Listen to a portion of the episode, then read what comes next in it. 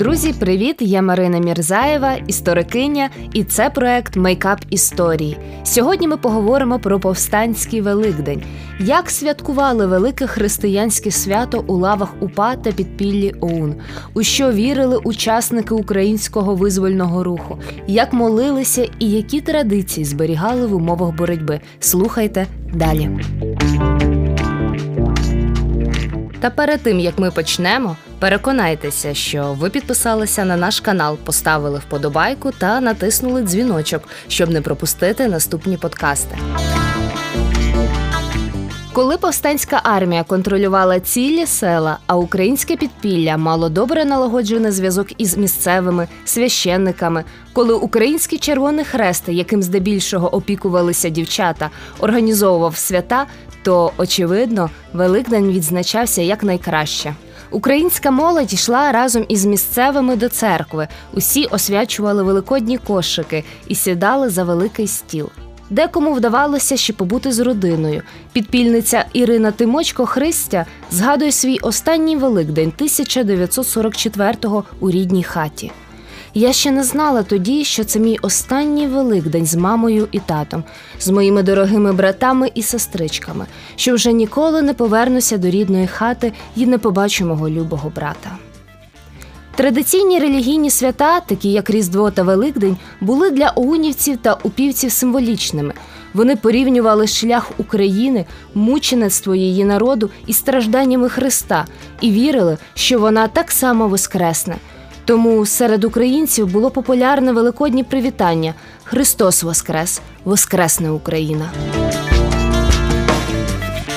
Пишний повстанський Великдень на Перемищині у тисяча дев'ятсот сорок п'ятому році згадує Марічка Савчен. Цитую. «Коли би ми прибрали зеленню, тризубом і портретами у вишитих рушниках, вкриті скатертинами столи вгиналися під пасками, шинками, ковбасами та всім іншим, що прийнято мати в нашім краю на Великдень. Недалеко від колиби, на Галявині, вояки сотні спорядили вівтар, який дівчата прибрали вишивками і зеленню. Все печиво подарували нам довколишні селяни, а м'ясні вироби доставили надрайоновий господарник». Авторка цих спогадів стала свідком та учасницею гучного святкування Великодня двома сотнями УПА Бурлаки та Ластівки. Насправді такі пишні відзначання були одинокі. Війна та умови підпільної боротьби потребували обачності та конспірації.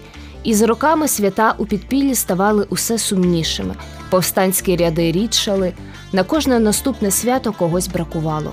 І цей біль втрати накладався і на те, що радянська влада уже після Другої світової війни всеціло спрямувала свої сили на боротьбу з українським визвольним рухом. Уже не могли підпільники приходити до рідних домівок. У них або вже нікого не було – виселили, або ж і були, але під пильним наглядом окупаційних спецслужб.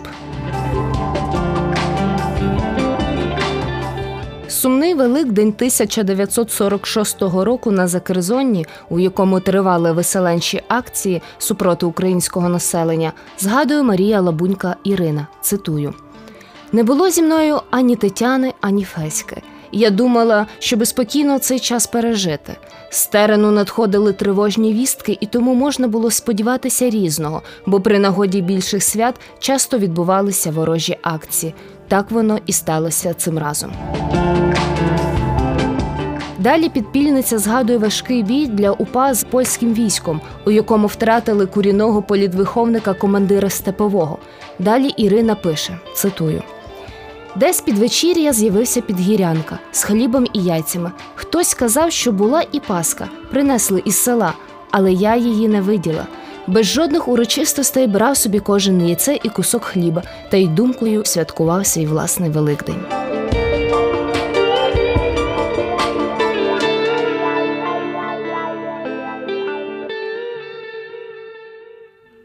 А вже через рік Великдень тисяча дев'ятсот сорок сьомого року на Закерзонні був аж ніяк невтішним, бо для українців розпочалася завершальна переселенча акція «Вісла». Тоді ж багато оунівців вже сиділо у польських тюрмах, згадує Катерина від Костах Зозуля своє святкування Воскресіння Христа за ґратами. Цитую. Сталося це перед великодніми святами. Місцеві польки отримали великі святкові пакунки. З українок не отримала жодна. Більшість з нас або не мали родин, або близькі та рідні були далеко, а часом і не знали, де ми. Була неділя, ми всі стояли на колінах і півголосом відправляли святу службу Божу. Раптом відчиняються двері і до камери входить інспекція зі спеціального відділу. При появі такої високої тюремної влади треба було стояти струнко і звітувати. Та жодна з нас не поворухнулася. Молимося далі. Вони постояли кілька хвилин і пішли. А коли ми, скінчивши службу Божу, вставали, саме в цей момент двері відчинилися, і нам у камеру вилили кілька відер холодної води. Прозвучав наказ, щоб протягом п'ятнадцяти хвилин підлога була суха. У таких складних умовах українська молодь в УПА та підпіллі ОУН дотримувалася традиції святкування Великодня, як у добрий час серед близьких, у лісі та хатах добрих людей, так і у страшних умовах бойових дій, тюрмах і засланнях. Але вони вірили, і їхня віра перемогла. Читайте правильні книги, слухайте мудрих людей. І ніякий загарбник не посягне на найвищу цінність людини у двадцять першому столітті – ваш розум і свідомість. З вами була Марина Мірзаєва, саунд-продюсер Михайло Адамчак. Підписуйтеся та поширюйте наш проект, а ми готуватимемо ще більше цікавих історичних тем для подкастів.